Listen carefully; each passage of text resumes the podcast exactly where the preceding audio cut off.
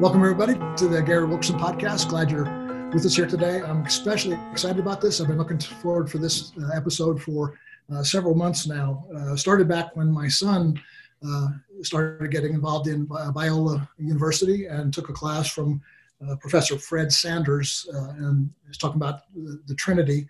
And my son gave me a book called The Deep Things of God, and read it, and it was uh, deeply moving, touching, profound, uh, spiritually impactful, and uh, brought a lot of new truths out. Uh, I, I, didn't know at 62 you can still be learning new things, but uh, I really realized you can learn more and more. So Fred's a, a, PhD graduate of Theological Union.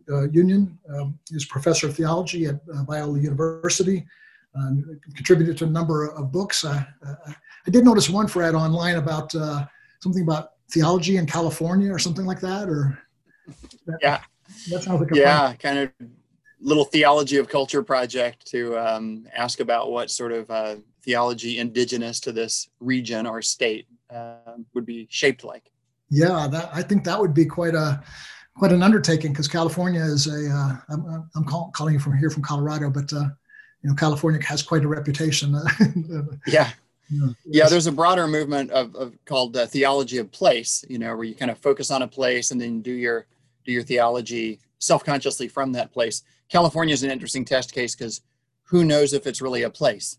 it's, it's, too large. It might be more of a concept or an accident or something. But yeah. well, then, then uh, other books that you've contributed to, and then I'm just going to hold this one up real quickly.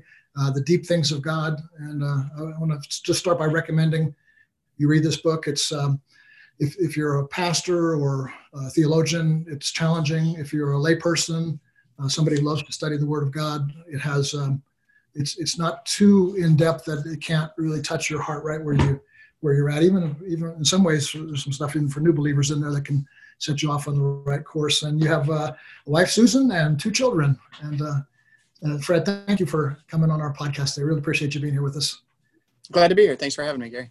All right. Um, so, a couple quotes from your book to start off with. Um, you, you, quote actually Augustine saying, "If you understand a being, it is not God," uh, and um, and then you quote uh, uh, John Bunyan as well, saying, uh, "God is wiser than man, wherefore fear thou him and tremble at his word, saying still with godly suspicion of thine own infirmity, What I see not, teach thou me, and thou art only God, wise God. But as for me." I was a beast before thee. Um, you know, when we when we begin to speak about what we want to today, the topic of the Trinity, you know, I think that quote is pretty profound for us. Is like, you know, we feel like a beast. We feel like, uh, I think it was Calvin said, we just stammer. The words we have to describe God is, is, is our, at our best is, is a stammering. Uh, but yet you seem to have given a lot of your career, your ministry, your heart, your passion to the Trinity. what, what is it about the Trinity that has so provoked your interest and your heart? Yeah. Um, yeah, I mean, two two things come to mind there. One is I quote things like Augustine and, and Bunyan there just to remind us that when we're talking about God and, and things that God has made known about himself, they're all mind blowing, right? This, this is all about um, this, our creator who is so far beyond us in so many ways and only by his condescension to come to us and make himself known um, do we understand things about him and that's important to bear in mind with the Trinity because people often will get um, they feel like it's some kind of trick. Like you say three persons and one God, and then I need you to explain for me exactly how that works and give me a model and several examples so that I will totally understand it. And um, you know, I don't want to obfuscate or, or, be unclear, but I do want to remind people we're talking about God here. So um, the kind of clarity or comprehension you can expect to achieve is the same as we would expect to achieve with anything about the nature of God. So it's sort of a it's sort of lift up your hearts. Remember what we're talking about here. This is we're not just doing some math here. I'm not going to give you three examples of this. Um, yeah. yeah. yeah. But then for me, the real key and why I've I have in fact this is my life message. This is why I've devoted my my teaching career and my ministry um, to teaching on the Trinity. Um, is I think there's a strong connection between the doctrine of the Trinity and the doctrine of salvation. That is, um, the triune God and the gospel really go together and are strongly associated with each other. Um, so it's, it's really that connection. I'm all, all about um, making a, an associative connection between the triune God, Father, Son, and Holy Spirit, and the gospel of our salvation. If, if I can help people grasp how those go together, um, then that's that's what I'm trying to do. Yeah, yeah, I think your book did that well. Uh, rather than trying to uh, describe, uh, you know, as God like a shamrock or something like that, um, a light bulb. You know, you're, you're speaking in more practical terms. You're speaking in very lofty terms, but also very practical terms as how the gospel impacts our life on a daily basis. And I'd like to get back to that gospel in just a moment. But before we do, um, uh, it was personally uh, interesting to me that you used. You know, here's, here's my son who's in one of your classes, and he said, "I got a great professor." Um, and so he gives me your book, and I'm thinking it's going to be pretty, you know, pretty high-minded and lofty. Uh, and then you started off by talking about Nicky Cruz, uh, who it was my father, David Wilkerson, who led Nicky Cruz to Christ. And so uh, I guess you know the story because you probably read some of Nicky. Um, but I found that interesting that that a professor and a theologian would use the story of an ex-gang member, a street kid, uh, to talk about the Trinity. Can you speak about why that impacted you and what was Nicky's story that that speaks to the Trinity so well? Yeah, yeah. So I grew up in a uh, Foursquare church here in Southern California um, in the '70s, and so we had, you know, the paperbacks, um, uh, David Wilkerson and Nicky Cruz, and the uh, the uh, Christian, the Spire Christian comics, um, even of those. So yeah. I grew up with those as a kid, and these were just sort of part of the furniture. Sorry to interrupt you there, but just this is an important uh, interruption here. If you had a comic book, uh, I'm, I'm actually in the comic book. There's a little baby there's a little baby that my mom is holding, and my father's in New York City. So that, that's my claim to fame. I'm I'm in a comic book. So I just want, yeah. you want to know that. That's that's the comic book of uh, Cross and the Switchblade or Run Baby Run. Uh, the, the, the Cross, the yeah. Nice. But anyway, uh, yeah. So, so, you read all that, and uh, yeah. So you knew Nicky's story early on, huh? Yeah, and um, I think I just um, you know, by chance, browsing the shelves uh, in the Biola library, ran into uh, Nicky's book, The Magnificent Three. So I already knew his story. Um, I knew the Wilkerson connection. I knew Run Baby Run. I even saw the movie with Erik Estrada in it. and, um, and I saw, I can't believe Nicky Cruz wrote a book about the Trinity. Right. And I'll admit, when I first pulled it down, I thought, just from what little I know of him, he seems ill-equipped to write a book about the doctrine of God. I mean, this is difficult stuff, and that's not how he talks. That's that's not how he works as an evangelist. He's not mainly in in teacher mode, really, on any subject, right? Never, never mind the doctrine of God, which is very high doctrine.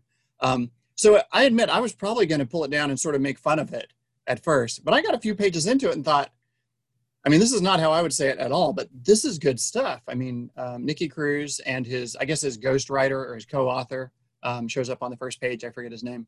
Um, really got right into it and in a practical way. And I thought I could sort of start out chapter one of this book I'm writing by pointing to Nicky Cruz um, and saying he he gets it right. He he hasn't studied it theologically in great depth. He hasn't been tutored in all the details of the doctrine of the Trinity um, but he understands that when he got when he gave his life to Jesus and got saved, he got God as his father and the Spirit living within him.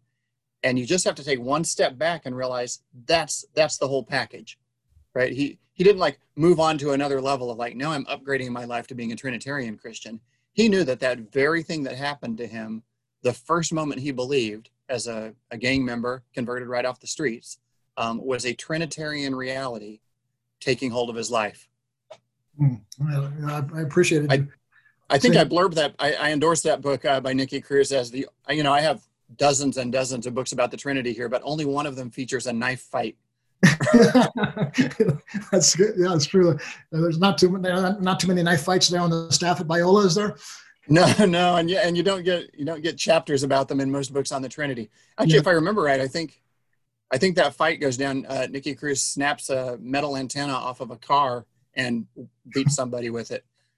it's a very unconventional Trinity book. Yeah, uh, that's true. Well, uh, one of the things that you quote uh, Nicky saying in that book is uh, I, basically was, uh, why couldn't God just be God?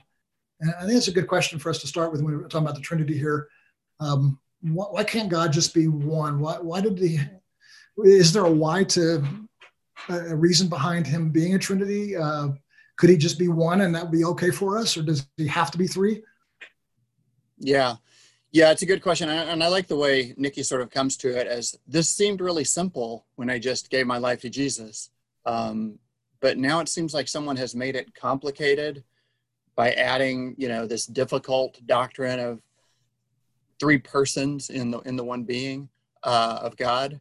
Um, and I actually think a lot of people, a lot of Christians get off track right there where they think what I have in my relationship with God, as I read about it in scripture, is simple and easy to understand, and I totally get it. And then they can take this turn where they say, some man made complicated doctrine, you know, was it medieval or was it ancient Greek or who invented this and made things hard for me? Um, Nicky doesn't take that turn. He, he says he, he's far enough into the Bible by this time as a Christian believer to say, actually, this is all over Scripture. So when I say Jesus is God, um, I'm leaving out the part where he is the Son of God. Right? Jesus is both God and the Son of God. He's God as the divine being, but he's the Son of God as the person in, in an eternal relationship with God the Father. Um, so, you know, if you start reading the Bible left to right, Old Testament to New Testament, you obviously have the strong impression all through the Old Testament that the oneness of God matters deeply, right? It's fundamental. It's, it goes all the way to the bottom. God is one. It turns out, as you finish reading the Bible and come to terms with who Jesus and the Holy Spirit are, that this one God who is absolutely one in terms of the divine essence or being um, eternally exists as three persons, as the Father and the Son and the Spirit. Um, mm. So you end up having to modify uh, or elaborate your monotheistic commitment and say, I still totally believe in the one God, and that one God is the Father, the Son, and the Holy Spirit, three persons. Right. If, if there wasn't three persons, if there was just one, let's just say there was the Father uh, or there's just the Son, that dynamically impacts the whole our whole faith, right? Um, and uh, you know, but, but I'm just trying to dig a little deeper into that question of um, help us understand why does it God ha- had to exist in three? You know, is yeah. is there benefit to that uh, for him, for yeah. us? Yeah, probably the easiest biblical way um, to get into this is through the Gospel of John, John's theology of um, the the sending of the Son. If if you just think about this idea of sending, it's it's it's really simple and straightforward. But the more you ponder it, the more you realize, oh wait, there's something really deep there. Um, it's not just that God is with us, it's that God sends God to be with us. Right? And, and the more you think about this sending, the more you think, well, what? So Jesus says, the Father who sent me is with me. And then you realize, oh, so this is an unusual kind of sending. Um, like if I send my son to the store to pick something up, I do not go with him. If, if I went with him, I wouldn't call it sending, right? I would say, let's take a trip to the store and get some orange juice. Um, the kind of sending that the Father does to the Son is a kind of sending wherein the Son does not get further away from the Father as he comes to be among us, right? The, the Father who sent him is with him.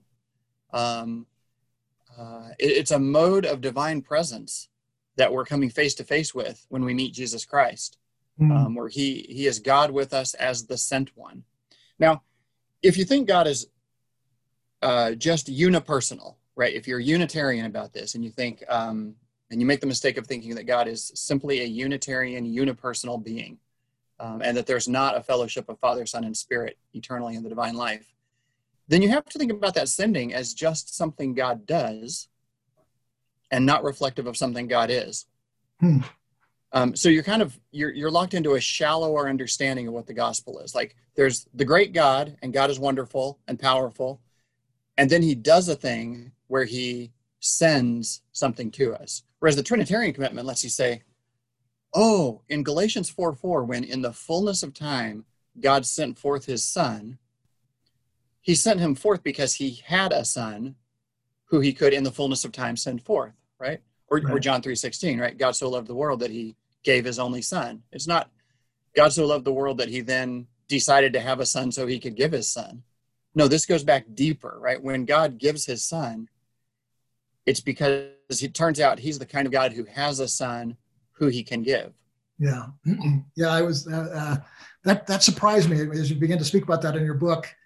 It was something I thought I should have known that, but I didn't. Um, I should have known that God has always existed as a father.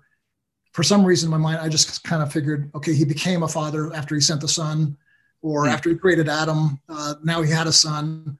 Uh, but you speak in your book about God being a father uh, from from eternity on. That's that's part of his very very essence, and and there's some profound ramifications of that. That he's not needing us as sons to fulfill his fatherly desire. Like you know, there's there's some couples that can't have children, and you know, and they maybe they adopt, and when they do, they have oh this this child in our life now fulfills that hole in my heart. But but your book you speak about it. God doesn't really have that hole in his heart. He doesn't need us, but yet he's always been a father. That that caught me off guard in a really good way, and it made yeah. me reverence and be more in awe of God. Like oh this this is not something you're doing trying to be a good father to me because I need a fatherly entity in my life. That's just you. That's who you are. You are Father. Um, yeah, what, what, I think that's a beautiful moment when the Doctrine of the Trinity invites you into a deeper understanding of things you already sort of knew. This is not, you know, this is not brand new teaching for most people. I wrote this book to meet people where they are and lead them into a deeper understanding of it.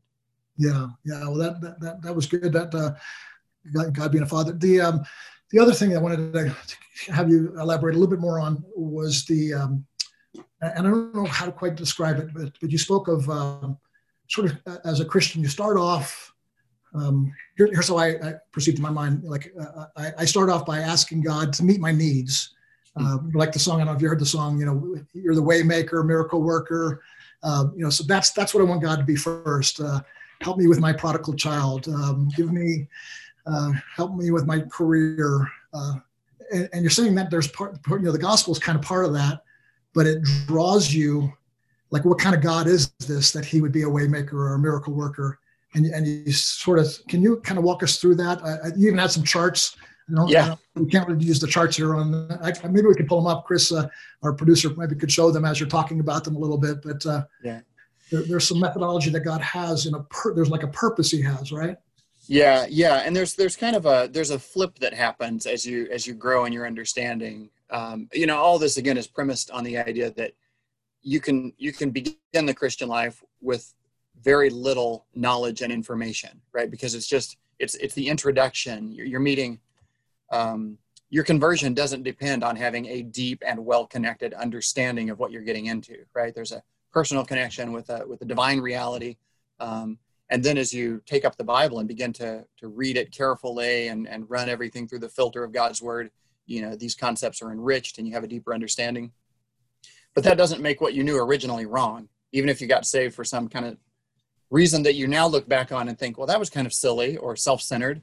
You know i was turns out i was i was going to the mall and shopping for things to enrich my life and i bought god and installed that in my life you know maybe i had a really unworthy sort of consumeristic just meet my needs where i am uh, or maybe i was just in a desperate situation and i I cried out for whatever higher power could save me, and and God saved me. But but now I come to understand more about Him. So there's kind of a flip.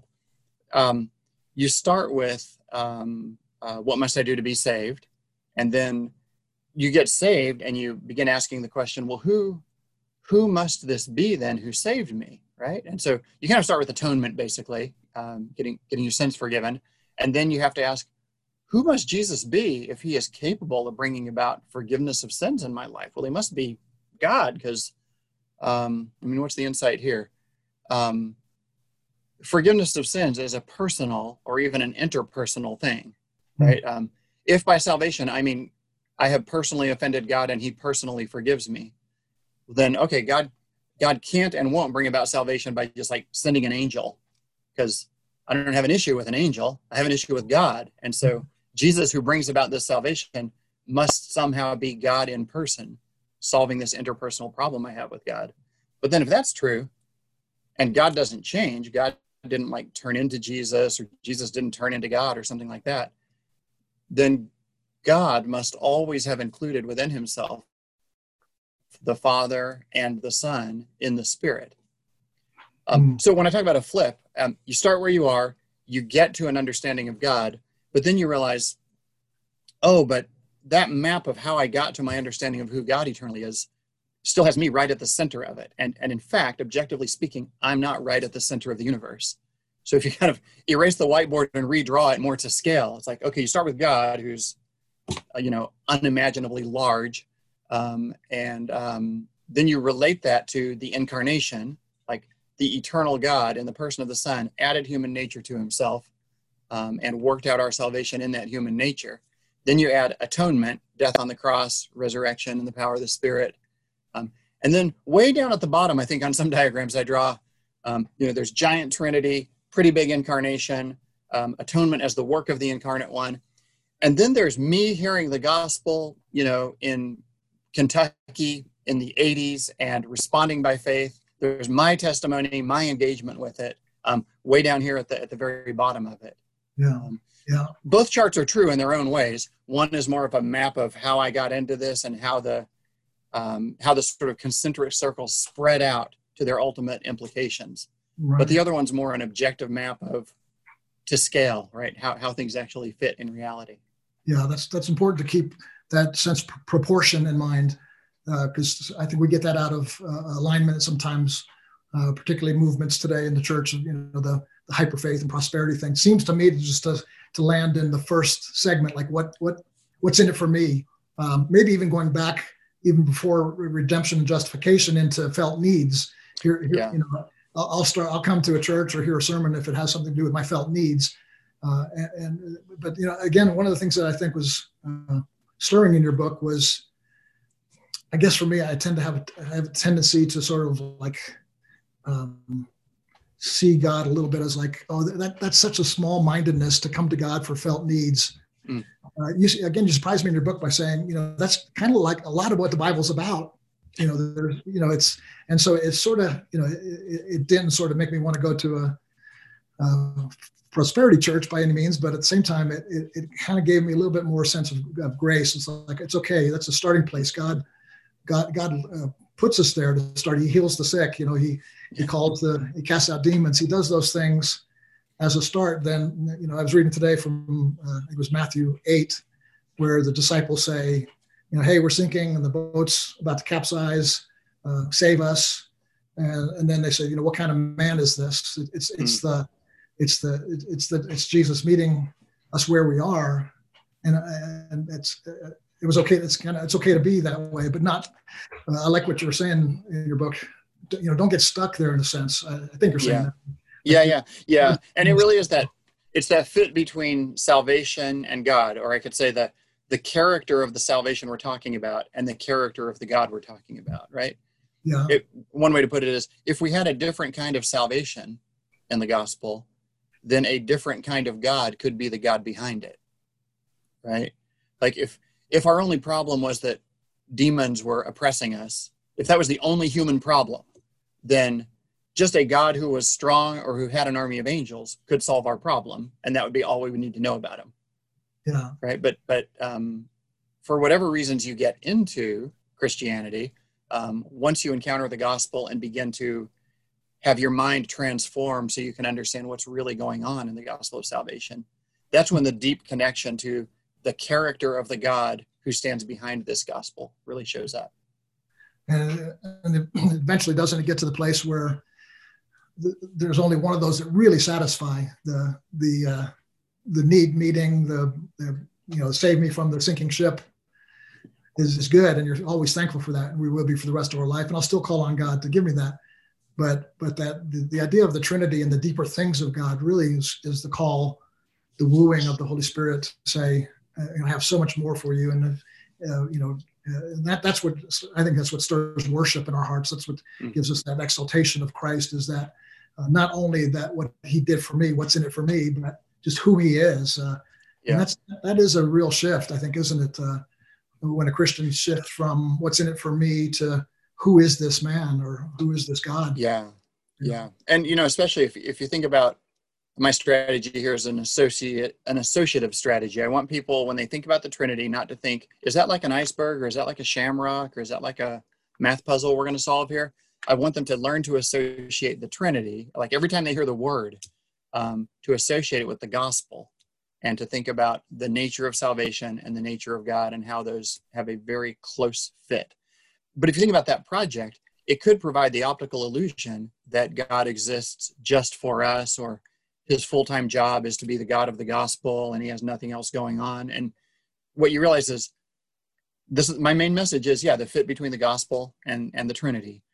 But i, I think i've had two chapters. One's called the happy land of the trinity um, which is about like once you come to know this god and recognize that he is eternally father son and spirit you recognize oh there's a whole there, there's this divine independence or the theological word is aseity um, where god is in himself and for himself eternally blessed um, was not sitting around in heaven going, oh, if only I had an adventure, you know, or I could have creatures and then I could be a God of salvation and then I'd be better.